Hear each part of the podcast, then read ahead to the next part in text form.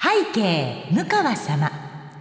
早速ではありますが向川様教えてください。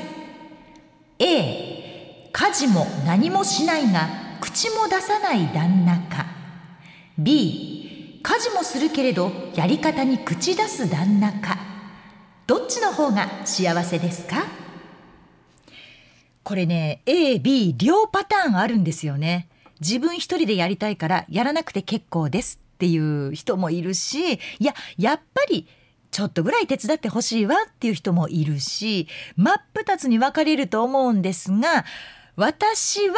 うん B 家事もするけれどやり方に口出す旦那の方が幸せかなと思います。さあそれでは今年1回目のポッドキャスト参りましょう。向川智美のまとものまとも。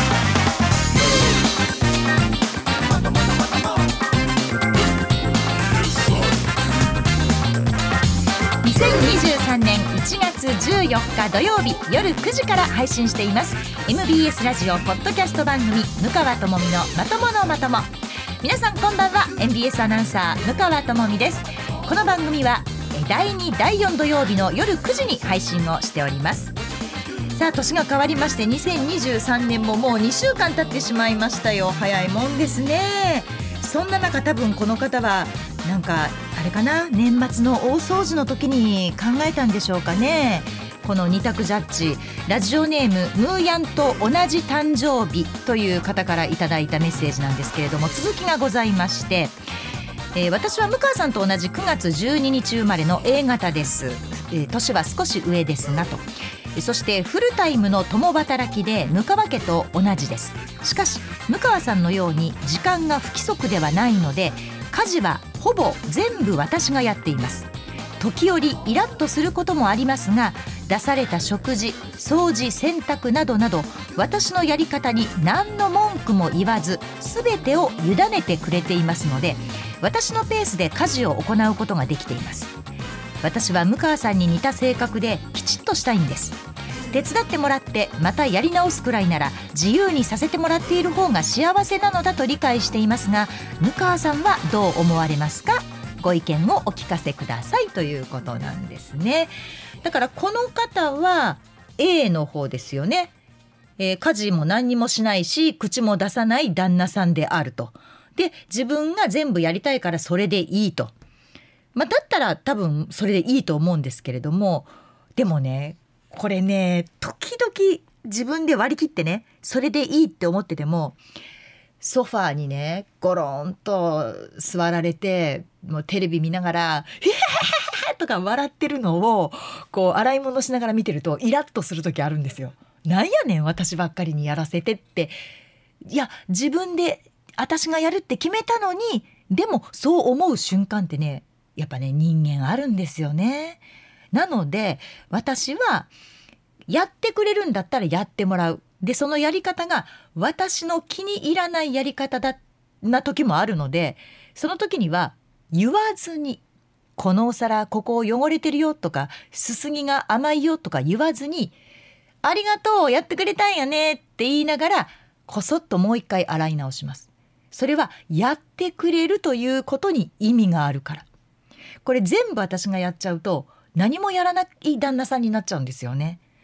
でこれ私今年で結婚25年になるんですけど25年かけてそこまで旦那さんを育て上げてきたんですよ。全く何にもやらない夫だったのでこれは共働きで私が一人でやってたら大変やと。だからこれはお願いしようと思って「ごめんちょっと今手が塞がってるからこれやってくれない？ごめんちょっと今こっちの掃除やってるからあれやってくれない?」っていうふうに言い続けることによって彼は彼で自分の役割分担というものがこうできたことによって僕の仕事みたいなことがはっきりしてきたからなんか黙ってテレビを見て嫌な思いするよりもやってねって言われて自分の仕事がある方が落ち着くらしいんですね。なのでうちは結構きっちりと、えー、これは私あれは旦那さんというふうに分けてます。ででもその旦那さんのやり方に気に入らない時もあるけれどもそこは黙ってやり直す。で「ありがとう」って一言言う。ででもこそっと洗い直す片付け直すそれはやります。でも続けてもらうにはこれ大事かもしれませんよ。いつか必ず「なんやねん私だけ!」って思う時来ると思うけどな。どうでしょう？ちょっと一回考えてみてください。私は B の方を選ばせてもらいました。さあ、えー、年が明けまして2023年でございます。もうね今日は1月14日。ということなんですけれどもまあ一応まとものまともとしては新年1回目ということですので皆様明けましておめでとうございます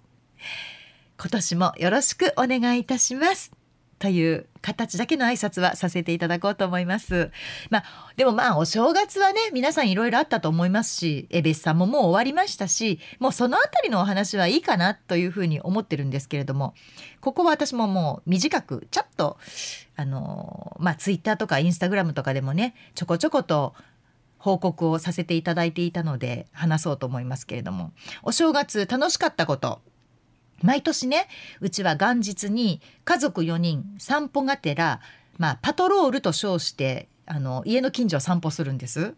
何のパトロールやねんと思うんですけど。でもあの車だと車のスピードだと気がつかないけれども歩くスピードだと気がつくってことやっぱりあるんですよね。あここにあったクリーニング屋さん歯医者さんに変わったねとか。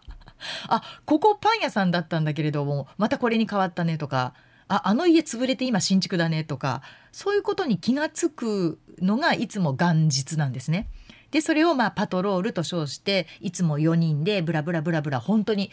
何時間ぐらいやるかな？3時間から4時間ぐらい、まあ、どうせすることがないのであの散歩をするっていうのが毎年の、まあ、元日我が家がやることなんですけれども今年は夫が高校ラグビーで仕事。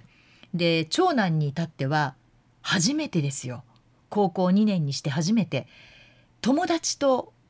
ちょっとあの神社に初詣に行くからお母さんとは行けないと言われてしまいまして「ああそうなの?」と、まあ、まあまあじゃあ行ってきたら？って言って中2の次男と2人っきりになったんですね家の中で。でじゃあ恒例の散歩に行こうかって言ったら「えー、2人じゃん。2人だからいいよ。もうダラダラしようよ」って言われたんですけどいやこれはあかんと。毎年やってることだから2人だけど行こうって言って、まあ、中2の次男が付き合ってくれたので、まあ、いつもの通りパトロールに行きました。でパトロールのついでにほんとちょっと遠回りをして長男が行ったと思われる、えー、初詣の神社に誰と行ったんかなってやっぱちょっとねこれ見たかなあかんと思って寄ったんです。立ち寄ったら男の子3人プラスうちの息子で男同士の初詣でした。こんな嬉しそうに言ったらいけないのかもしれないんですけどあ女の子はいないのねって思いながら、えー、まあその長男の友達にも「明けましておめでとう今年は高校3年生やね」言いながら「神社のお参りの仕方知ってる?」言うてこう一通り教えておばちゃん風を吹かせて「ほなバイバイ」って言ってもうご機嫌さんで帰ってまいりました。あと腹が立ったこともあるんですけどうちはおせち料理の中で栗きんとんが一番好きなんですね家族なぜか。でえーと、長男も好きだし次男も好きだし私も大好きなんです。で栗きんとんだけはいつも、あのー、時間がある時には私自分できんとんもさつまいもからちゃんと作って栗はまあ甘露煮を買ってくるんですけど栗きんとん作るんですけど今年はまあ、あのー、大晦日に仕事もありましたのでちょっと栗きんとん作る時間ないわって言って買ってきておいたんです。で1キロ入りの栗きんとんを4パック。だから4キロですよね。栗きんとんだけで。ここれもね普通の人が聞いたら「はい」っていう話なんですけどこの4キロの栗きんとんをうちね2日で三が日持たないの。2日で食べきるのね。すごくないこれ。魔法でしょ。で他のおせちも確かになくなっていってるんだけど栗きんとんがもうどんどんなくなっていくからママ栗きんとんなくなったよって言われると私はもうその買ってきたパックから一応そのお重にこうまあ詰めていくわけですよ。補充していくんですね。でまた次に出すと栗きんとんからこうなくなっていくっていうどんだけ好きなん？で栗きんとんがまたね高い。ものすごい高いんですよ栗きんとんって。栗の甘露煮だけでももうちょっとした小瓶に入って1,500円とかするんですね。それが4キロ分ですよ。4キロの栗きんとんを2日で食べるってもほんとね今年はこれはもうもう大反省ですね買ったらダメだと思いましたもうないよっていうことを私も学習しましたもうなくなったよって来年のお正月はそう言えるように2パックだけにしようと思います もう4パックは買わない。えー、まあそんなお正月でございました。どんなやねん。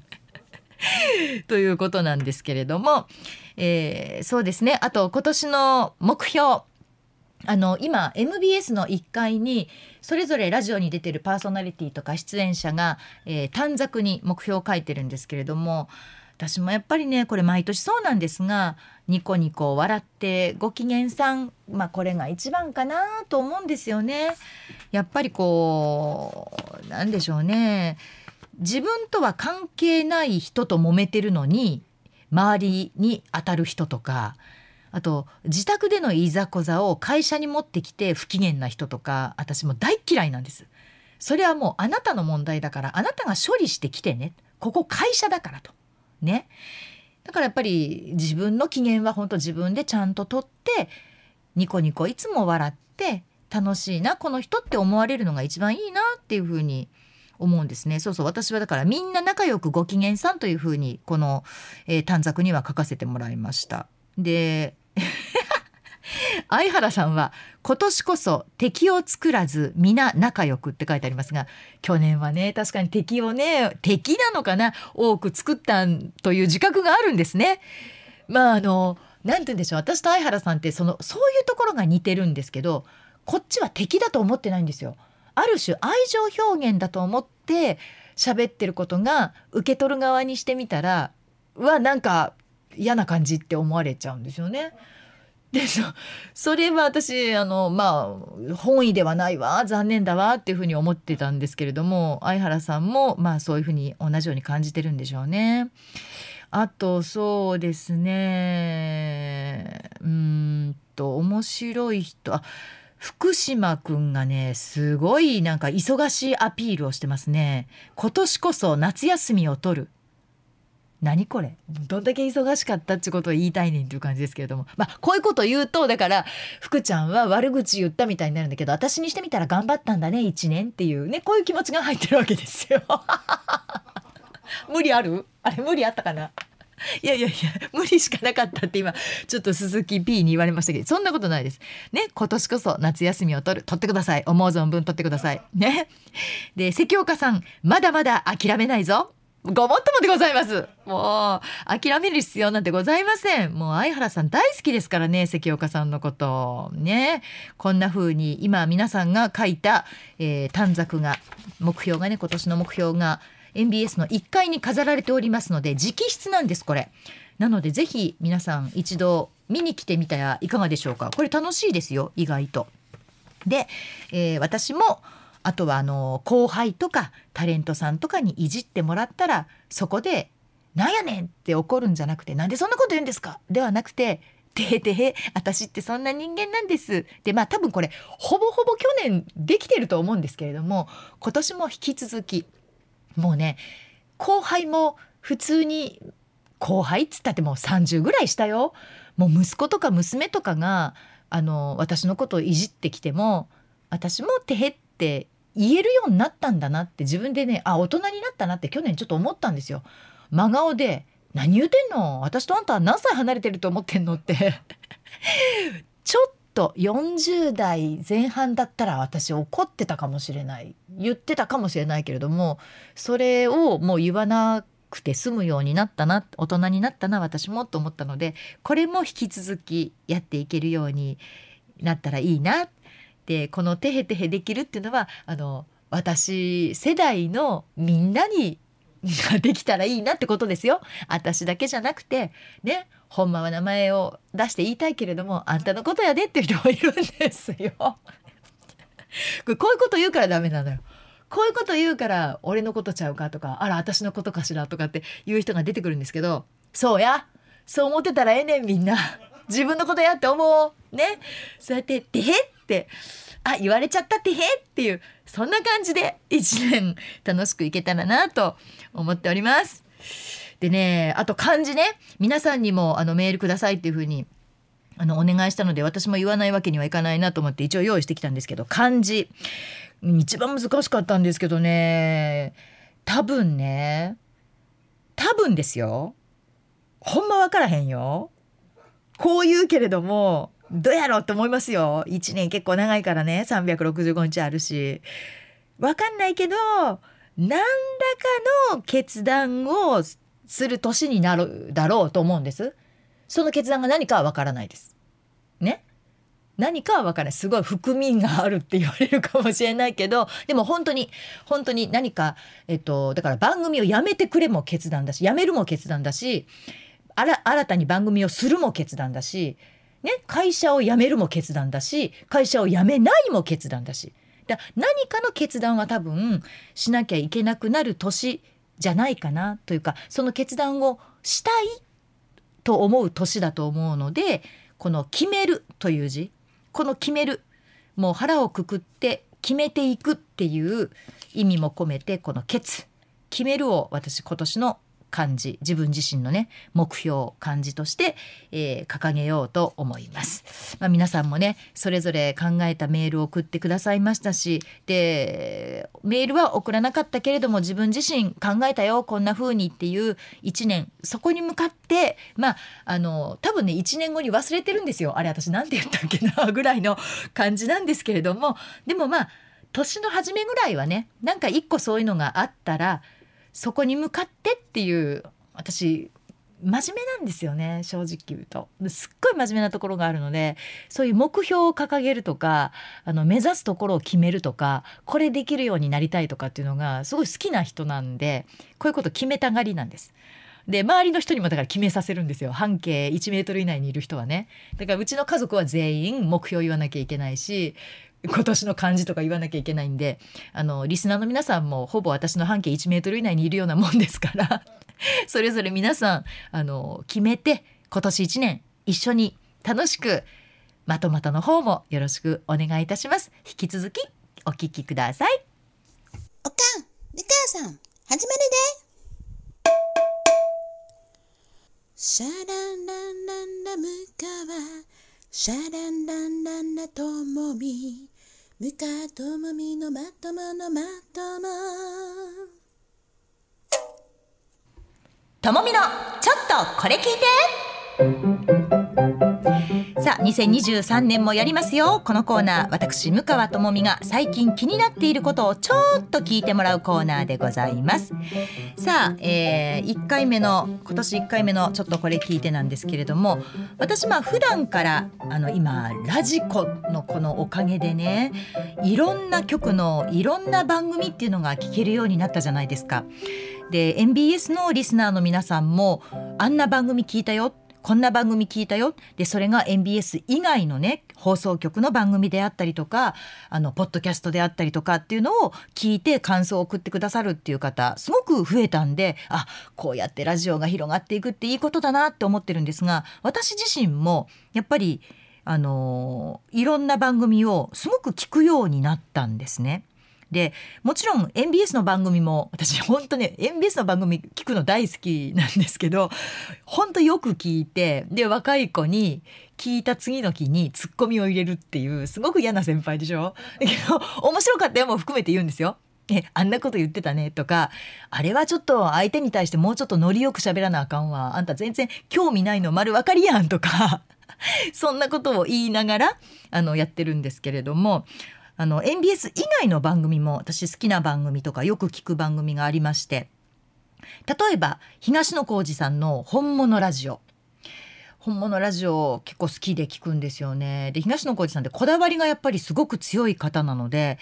全然ね話についていけない時もあるんですよ。世代的にとかあのなんだろう好きなものが違いすぎて東野さんの本当に好きなことしかやっぱり喋らないからあついていけないって思うけれどもでもその好きだという熱はすごく伝わってくるから聞けてしまうみたいなところあるじゃないですか。なので東野さんの本物ラジオもよく聞くしあと真逆なわけじゃないけれども TBS の安住アナウンサーの日曜天国も私好きなんですね。で安住くんって熱のある喋り方っていうのはあまりしなくて割と淡々と喋るタイプなんだけれども自分というものをすごくしっかり持っている人なので彼の考え方とか意見とかというものを聞くのには、うん、すごくまあ勉強になるっていうのはなんかね本当ね半分仕事みたいな、まあ、聞き方になっちゃうんですけどあ面白いなこんな風に考えるんだなという意味でこの2番組っていうのはよく聞くんですね。もちろんまあ他の番組も聞くんですけど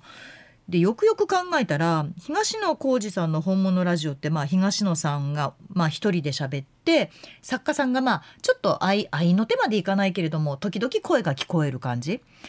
で安住さんのラジオの方はお相手の方がいるんですけれどもすごくこう物静かな方で多分相づちもなるべく打たない。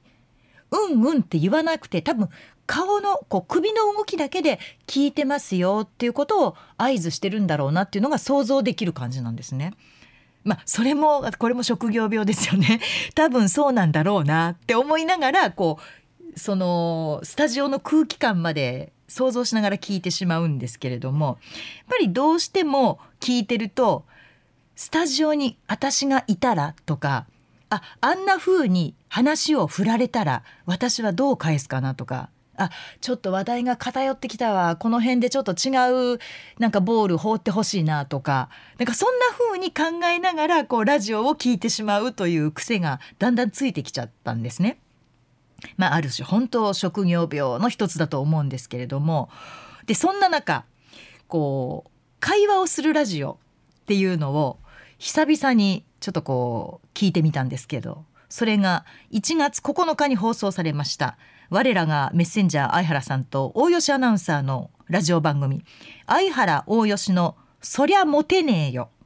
これ生だったんですよね。生放送で夜7時からだったんですけれどもまあちょっと年は離れてますけれども50代の相原さんと30代の大吉アナウンサーが、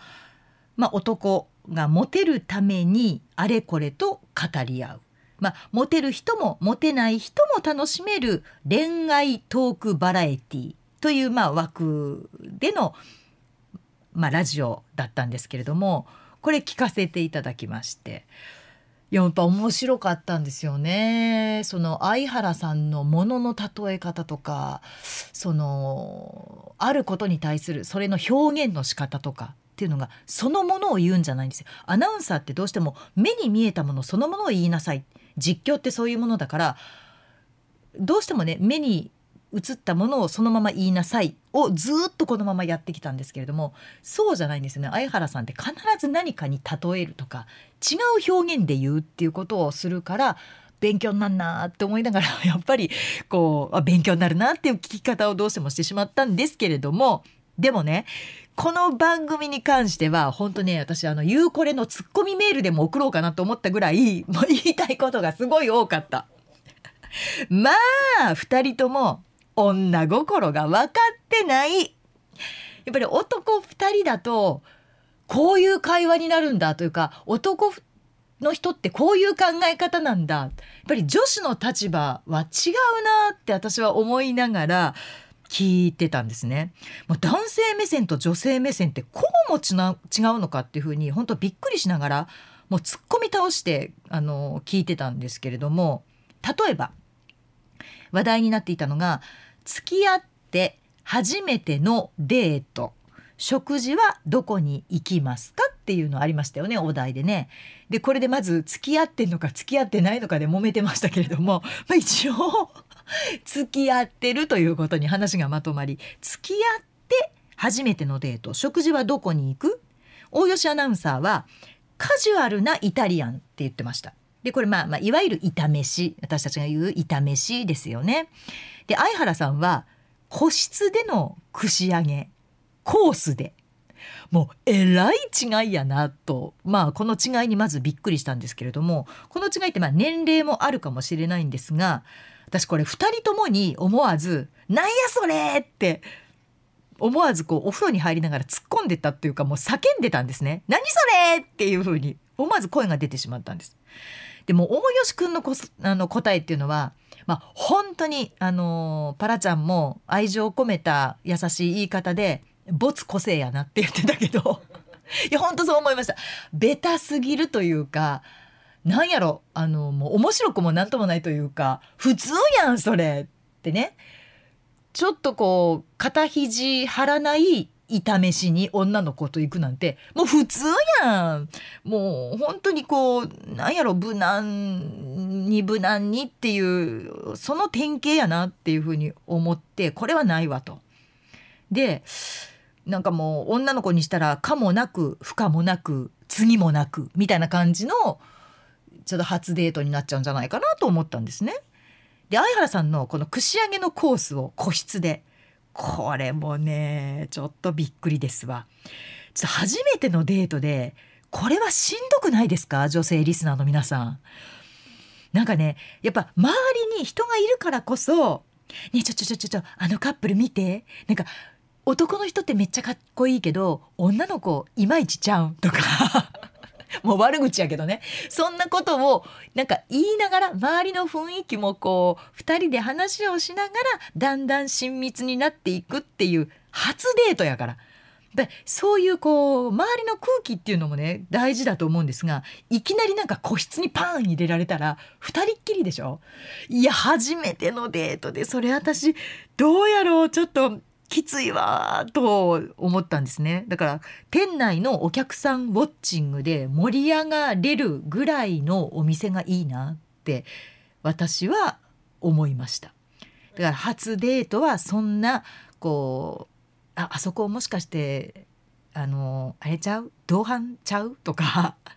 なんかそんな会話もしてみたいなって私は思ったんですね。でもただこれここまでにしておくとただただ2人を批判しただけになるので私ももちろん見切りますよ。私だったら相手の男性の行きつけでちょっとこじゃれた和食のお店。どうですかこれ女性の皆さん。行きつけなんですよ。だから大吉くんが言ってたかっこつけることもできる。行きつけだからね。おあのお店の店長さんと会話もできる「ああどうもいつもどうもどうも」みたいな感じで「えー、いつものあの美味しいあれ今日もできる?」とか「あれ入ってる?」みたいな会話もできる。でそうするとまあ女の人としてみたら「あこういうお店にいつも来てるんだああすごくあなんか店長さんと慣れ慣れしく話してるし仲いいんだよく来るんだ行きつけなのね」みたいなそういう雰囲気で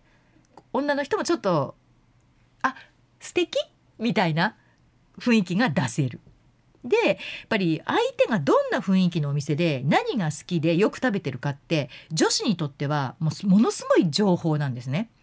これから付き合いがどんどん深まっていくわけですからデートを重ねてそのうち、まあ、家で自分の手料理をご馳走してとなっていくとなると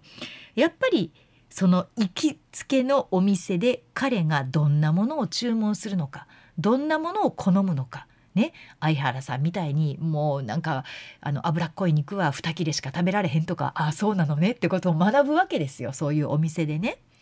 で男性にしても、まあ、行きつけだからかっこつけられる。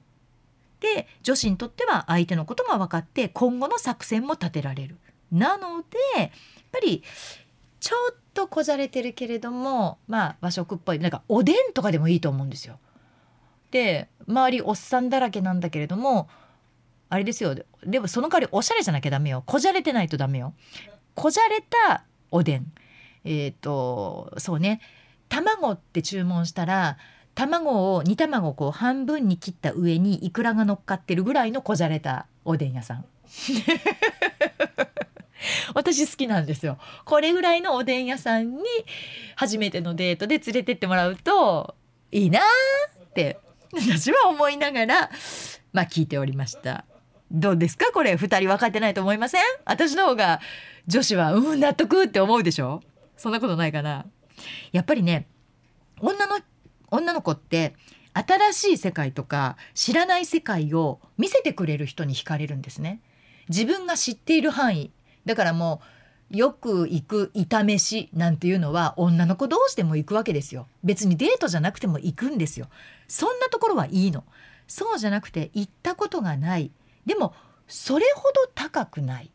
ね、でもし今度女友達と「あ私ねいい店知ってるよ」ちょっとあのおしゃれでちょっとお値段するかもしれないけどでも話のネタに行ってみいひんぐらいの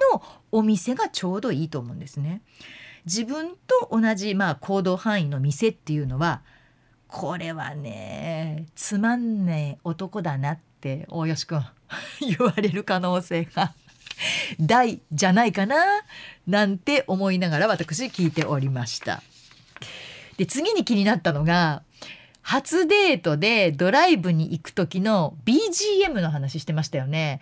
まあドライブで確かに音楽聴きます。で私たちの世代って本当にあの自分たちで作ってたんですよねラジカセで。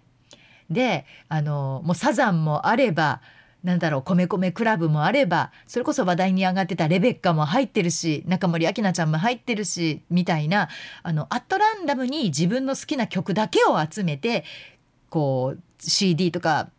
テープに作るっていうのが流行っててそれをなんかこうね海岸沿いを走りながらこのカーブに来たらサザンのこの曲みたいなタイミングでかけるみたいなのがすごくまあバブル世代はね流行ってたりもしたんですけれども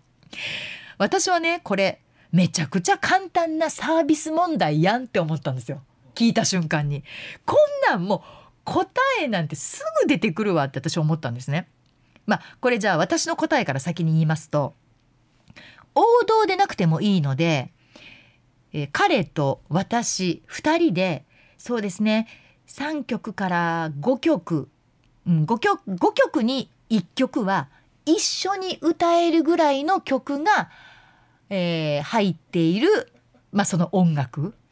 のこうまあ Spotify でも何でもいいですわ、ね、そういうのがいいんじゃないかなと思うんです。だいたい初デートで初ドライブで2人っきりの、まあ、車もいわゆる動く個室ですからね。そこで景色も楽しみます。会話も楽しみます。だけれども沈黙の瞬間ってやっぱりあるんですよね。そんな時に BGM ってすごくいい助けになるわけです。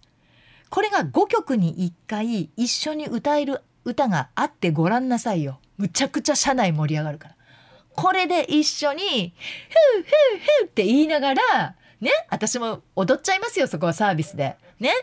手振りやっぱり足トントンしながらまあ可愛いって思ってもらいたいし、ね、その辺はちょっともうぶりっ子もしながら聖子ちゃんも歌いますわ。でそれが3曲から5曲に1曲ぐらい2人で盛り上がれる曲みたいなものが流れてくるのが一番いい BGM だと思う。初デートではね。これどうですか？これもう100点の答えだと思う。ほんまに。そう思いながらもうだからもうそうだな。90年代ポップスから行ってみようか？みたいなね。こうまだ覚えてるかな？90年代のポップス。じゃあかけてみるねみたいな。ちょうどあの「すずめの戸締まり」でもやってましたやん。こう曲シュッシュってやりながらね。でなんか河合直子ちゃんの「喧嘩をやめて」とか、ね、ユーミンの曲とか。その辺のを「あこれ知ってるこれ歌える」とか「あこれこんな歌詞やったんやね」とかっていうのでも盛り上がれるじゃないですか。やっぱそこですよね。やっぱり一緒にノリノリになれる会話に詰まったら歌にフォローしてもらえるぐらいの BGM がファーストデートではベスト。しかそれなのに。安全地帯って。もうびっくりしましたよ相原さん。でしかも大吉くんに至ってはようわからん洋楽。何それ。そんなもん喫茶店に行ったらかかってるやんようわからん洋楽なんて。そういうことでしょ。で聞いてたら確かに大吉くんは BGM は BGM としてしか扱ってないんですよね。違うんです。BGM はデートでのすごく重要なアイテムの一つなんですよ。ここにどれだけ男性側が頑張ったかどうかっていうのを女子も感じるしああえてこれを選んでくれたんだなっていうのが分かった時の心の揺れというものを彼は分かってない。大吉くんまだまだやわやっぱり。ね？それに加えて相原さんの安全地帯なんか2人がモテてこなかったっていうのがよう分かる気がするんですけれどもまあまあ何でしょう？安全地帯それはね。分かりますよ。あの相原さんが好きなんやな。あこの人安全地帯が好きなんだなっていうのが分かるけどずっとそもうワインレッドの心とか聞かされるんでしょ？もうと一緒にとか私耐えられへんわそんなドライブ。もっとポップでよくない？それこそ BGM って。なんか歌えるけど歌いたくないじゃん。もっと勝手になんかあのかすれた感じ？なんかもう長渕剛さんもいいって言ってましたけどいやいい曲なんですよ聞くにはいいんですけどドライブにはどうやろうっていうね目的地が知りたいわまずっていう感じになってしまう BGM かなと私は思ったんですね。で私まあ54歳になりましたけれどもこの年になっても初めてのドライブデートで聴いた曲とかアーティストっていうのはやっぱり覚えてるんですよ。で今でもその曲を聴くと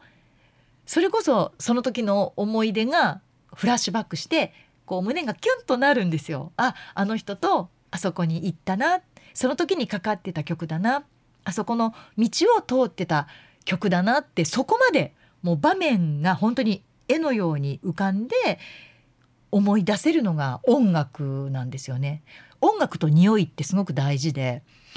ずっと忘れないられないのがタクティクスの香りなんですよね。タクティクスをつけてたすごい流行ったんですよ私たちが中学高校時代ぐらい。で男の子がみんなタクティクスをつけててで私が好きだった子もタクティクスだったんですけどいまだにタクティクスっぽい匂いの人とすれ違うとってこう振り返るもんね。マジ本当に本当にもう思わずハッて振り返って「あタクティクス!」って思うぐらいやっぱり匂いとあとそのその時に聴いた音楽っていうのはすごく体に残る染み込むものなので侮るなかれなんですねやっぱり BGM っていうのはね。で私もだから じゃあ見切りますよ。私はねデビッド・ボーイと米米クラブこれを、えー、教えてくれたのが初めて免許を取ったよって言ってうわ怖っと思いながら、えー、ドライブに横浜まで行った彼氏がこのデビッド・ボーイと米米クラブが好きだったんですね多分ね。でデビッド・ボーイ私聞いたことはあったけれどもそんなに詳しくはなかったんです。でも彼がデビッド・ボーイの中でもこのアルバムがいいよって言ってかけてくれたからいまだになんか「レッツダンス」とか聞くともうほんと泣きそうになるのね。いやもうほんとそれぐらいやっぱりこう残ってるものなんですよ。で米米クラブもそうなんですよね。米米クラブはやっぱりこうノリがいいのであれは一緒になって2人でこう踊りながらあの聞けたなっていう感じですね。やっぱシェイクヒップが一番ですね。シェイシェシェイシェイヒップあれがやっぱり一番いいあの辺をこう思い出せるんですよ。今でもこれだけ胸がキュンとするんでね。別れてからいい思い出として彼女の記憶に残りたい。彼女にいい思い出の記憶を残したいって思うんだったら BGM はもうちょっと考えないとね。というふうにお風呂の中で思った私でございます。どうですかこれ？これも女性の皆さんそうだそうだって言ってもらえるんじゃないですか？そんなことない？ねいやぜひこれねお二人さんにはあのぜひ聞いていただきたいなというふうに思うんですけれども。ただね唯一共感した点もあったんです。あこれいいやん。これ私わかるわってあの先に言うとか後に言うとかで揉めたじゃないですか。後出しじゃんけんやめようみたいな感じで。せーので言いましょうって。ラジオやから聞き取れへんわと思いながら聞いてたんですけどその時に私もせーので一緒になった答えが一緒だったんですねこれ。共感したのがキスは付き合って何回目のデートでするのがベストでしょうかみたいなクイズがあったでしょ。あの時にせーの1回目って私もお風呂の中で叫んでました。これは1回目に限ります。よくね確かにあのなんかティーン雑誌みたいなの読むとそんな1回目はやっぱり様子見だと。ね。だ手が触れ合う手をつなぐぐらいまでやみたいなね。で2回目ちょっと様子見て3回目ぐらいがベストかなみたいなことが書いてある本が確かに多かった。私が若い時にもそういうの読んだことあります。なぜ3回目まで待たなきゃいけないんだ？と私は正直思っていましただって好きで付き合ったんだもの好きだから付き合おうってことになったんだからキスは1回目でいいんじゃないかなって思ったんですよね。でこれ相原さんも大吉くんも2人とも1回目でっていうふうに答えていたんで私これ大賛成。でもそこまでの過程というのをちゃんと踏んでほしいんですよ。女性ってやっぱりね結果もそうなんですけれども過程が大事なのね。だからそのいわゆるエッチに関しても最終到達地点ではなくてそこまでの過程なんですよ。そこまででどれだけ私のこと好きなのっていうのを見せてくれるか表現してくれるかっていうことが大事ってよく聞くでしょ？鈴木くん。今ちょっと半笑いしながらうなずいているけど そそれが大事なんですよ。ね？だからまあ1回目のデートでキスがしたかったらその、まあ、キスも真っ昼間からするわけじゃないじゃないですか。デート、まあ、昼まあ過ぎぐらいに待ち合わせをしてそれこそまあちょっと遅めのランチ食べてでそこからまドライブするなり街歩くなりなんかショッピングするなりしてっていう、まあ、デートをしてまあじゃあ晩ご飯食べようかになり晩ご飯食べてさあじゃあ楽しかったね次どこに行きたいみたいな話を、まあ、していく中で気分が盛り上がるでしょ？てかこうだんだんね明るい太陽も西に落ちそろそろこう雰囲気も良くなってきてみたいな中でさあどうしてくれるの？その過程に私に何をしてくれたの？っていうのがその1回目のキスにつながるわけなんですよ。やっぱり昼間からデートをしてるわけですからさりげなく手はつないでおいてほしい。いきなりキスするんじゃなくてね。でそれは手をつなぐのも私ねガバッと手つながれるのも好きなんだけど 好きなんだけどって何やねん。ちょっと妄想に入ってますけどそれも好きなんだけどでも最初はいい感じの距離で離れていてで手の甲が触れ合うことによってお互い意識するってちょっと可愛くない？ちょっともう54のおばさんが何言うてんねんって あのすいません。あの聞いてくださってる方思うかもしれないんですけど思い出して18の頃をあなたにもあったはずです。その手の甲が触れ合って相手の温度温かさを意識してそこから小指をまずつなぐ。なぜか小指を絡めるんですよ。こう約束玄満指切り玄満みたいに小指がつながってそこからあの普通の手つなぎになりでそれに慣れてくるといわゆる恋人つなぎ指と指をこう絡めるっていうお祈りする時のねこう指を絡めるっていう手つなぎになっていくわけなんですね。これをちゃんと昼の間にやってくれたの？やらなきゃダメよっていうことね。あとまあ人混みではそうね彼女の腰にさりげなくこう手を回して「お危ないよ」とか「あ道路ではあこっち歩いてこっち車道僕が歩くね」とかやっぱりそのそういう下地があるあってこその1回目のデートでのキスというのが成立するんじゃないかなって思うんですよ。ね、2人ともなんかもう好き勝手に歩いといて別れる時だけキスしましょうのでそれはないよね。それはないのでそこまでの過程をやっぱり女性は大事にしてほしいなと思っていると思います。あとねこの時に聞いてほしかったというか言ってほしかったのがじゃあそのお別れのキスはどこでするのってことなのよ。場所ってむちゃくちゃ大事ででその男の人たちにしてみたら多分そのキスという行為だけが目的なのかなっていうふうにね言ってしまうとそれがすごく残念で雰囲気で盛り上がって本当はするつもりじゃなかったのになんか雰囲気に飲まれちゃったみたいなこともあるじゃないですか。だからどこでその1回目のキスをするのかっていう。例えばドライブだったらじゃあねって言って彼女がそのドアに手をかけたその時に腕を引っ張って振りまき振り向きざまにキスをするとか。いやちょっと韓国ドラマ見すぎかな。でもこうね別れ際の車の中でキスするもありだし車じゃなかったら、まあ、公共交通機関から降りて、まあ、彼女の家の近くまで送りますよね。その途中に例えば、まあ、公園があるとか人気のないところがあるとかっていうところでキスをするのかもしくはその電車に乗る前の段階でどこかそういうなんだろうどこなんだろうなだからそのねどこでするのかを聞きたかったのよ。で私は前も言った通りそれこそ山梨県の田舎だったので中学校の裏のでっかい河原があったんですね。本当に大きい河原があってそこの河原でみんなこういろいろやってたんですね。ああそこもカップルやこっちもカップルやみたいな感じで。で私は別にあのそこがファーストキスの場所ではなかったんですけれどもそういうことをやってる人たちは多かったです。私はあのぶっちゃけ家に帰る途中の公園だったんですけれどもでもそこでまあ相原さんとおよしくんはどんな場所でその1回目のデートを終えた時のキスをするのかなっていうのは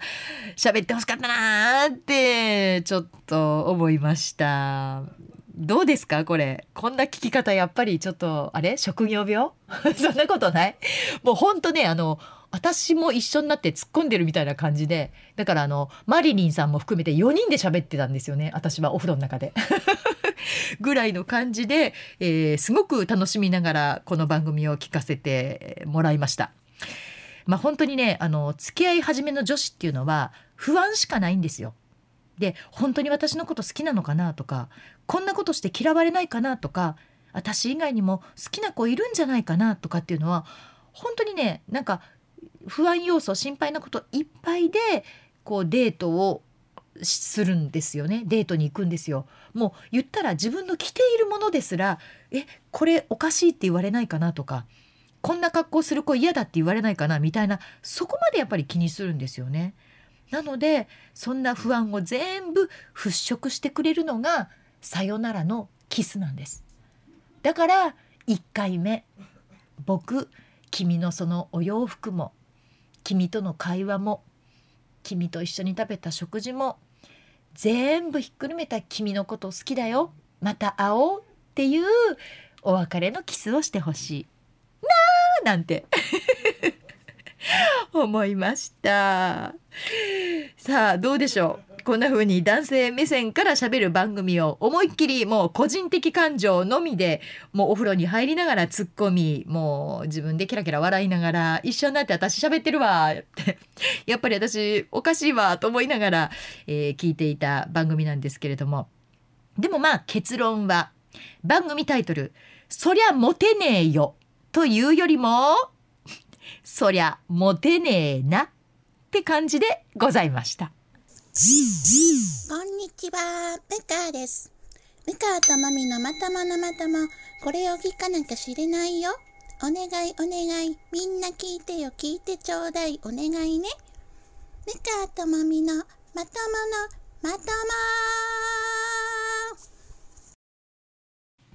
さあでは、えー皆さんからいただいたメールご紹介していきます。まずは、えーラジオネーム東京都の小鳩さんでございます。向川さん明けましておめでとうございます。え今年もポッドキャストやラジオなどなど痛快なおしゃべりを楽しみにしています。さて私の今年の抱負なんですが飛ぶという字。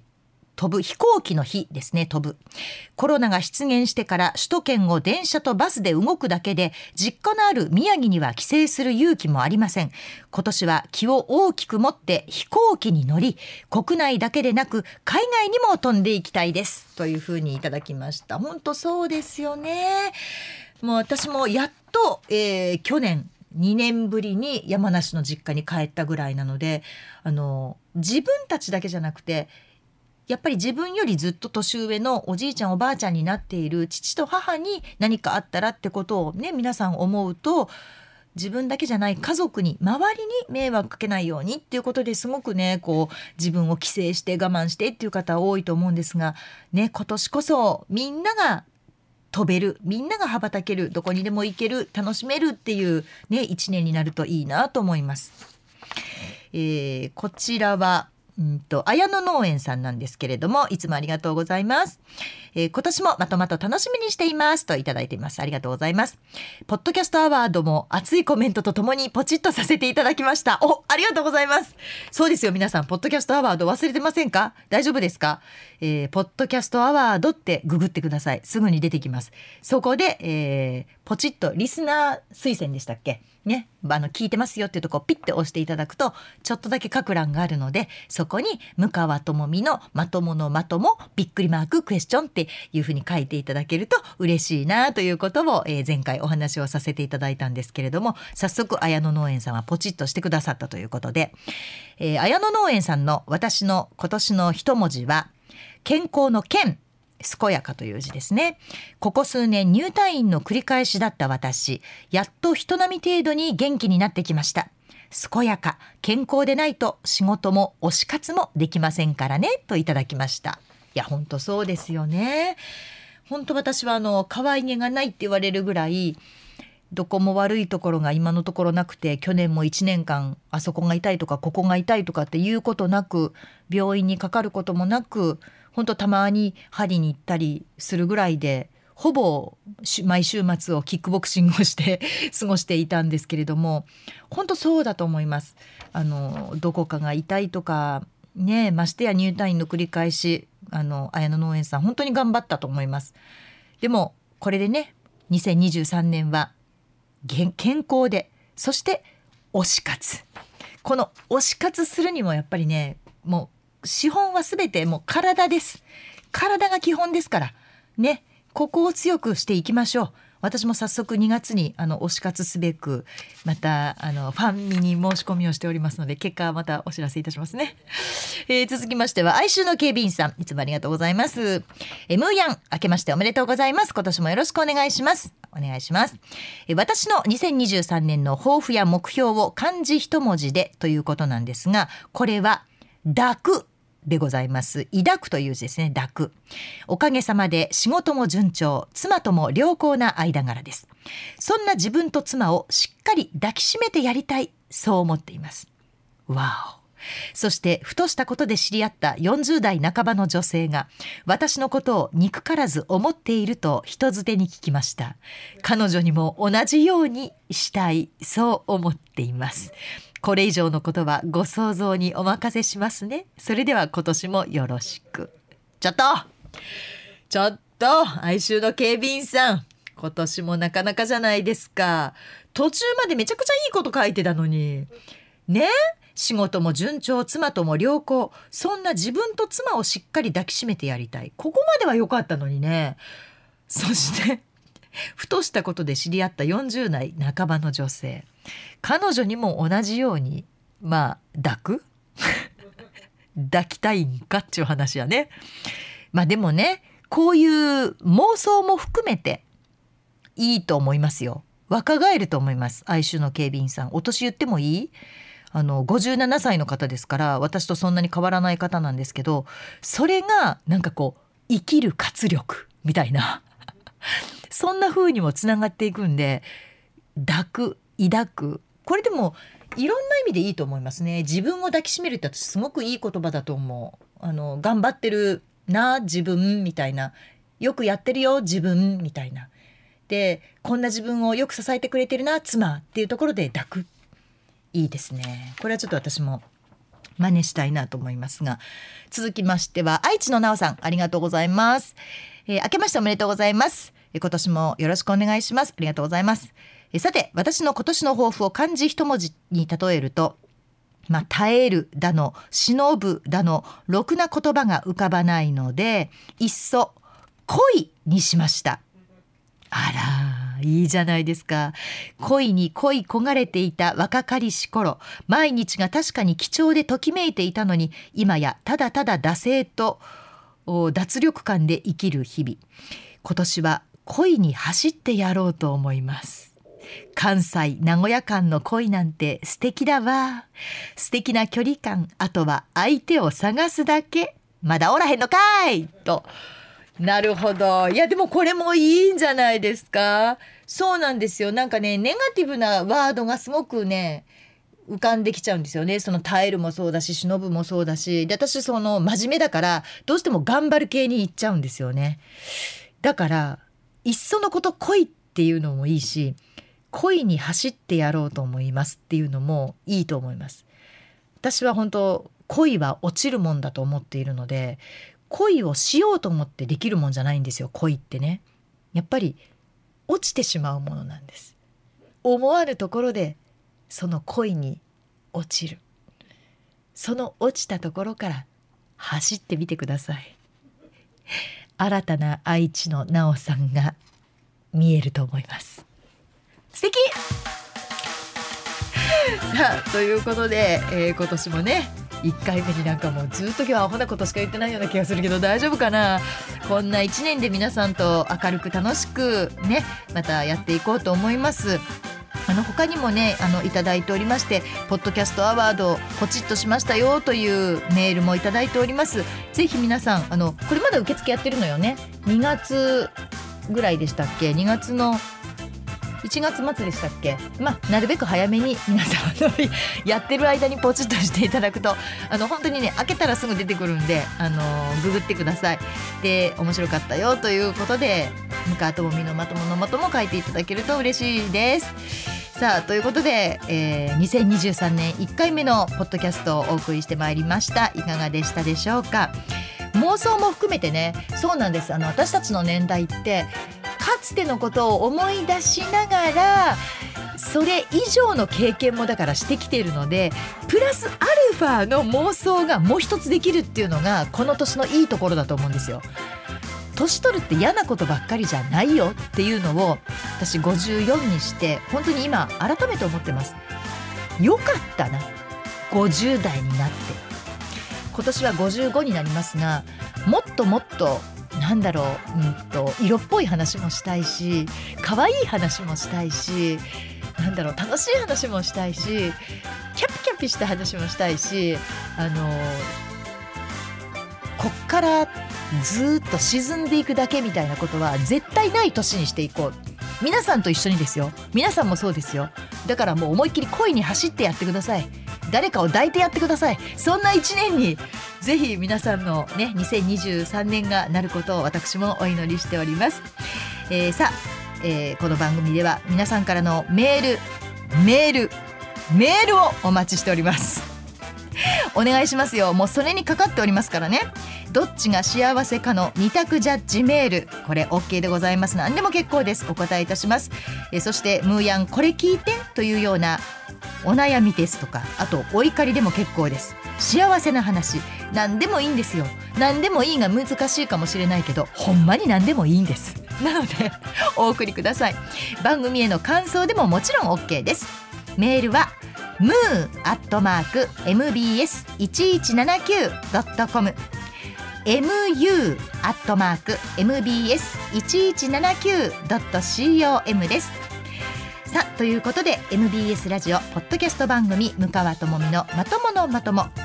えー、今年もですね毎月第2第4土曜日の夜9時に配信をいたします。次回は2023年1月28日の配信になりますのでぜひまたお聞きください。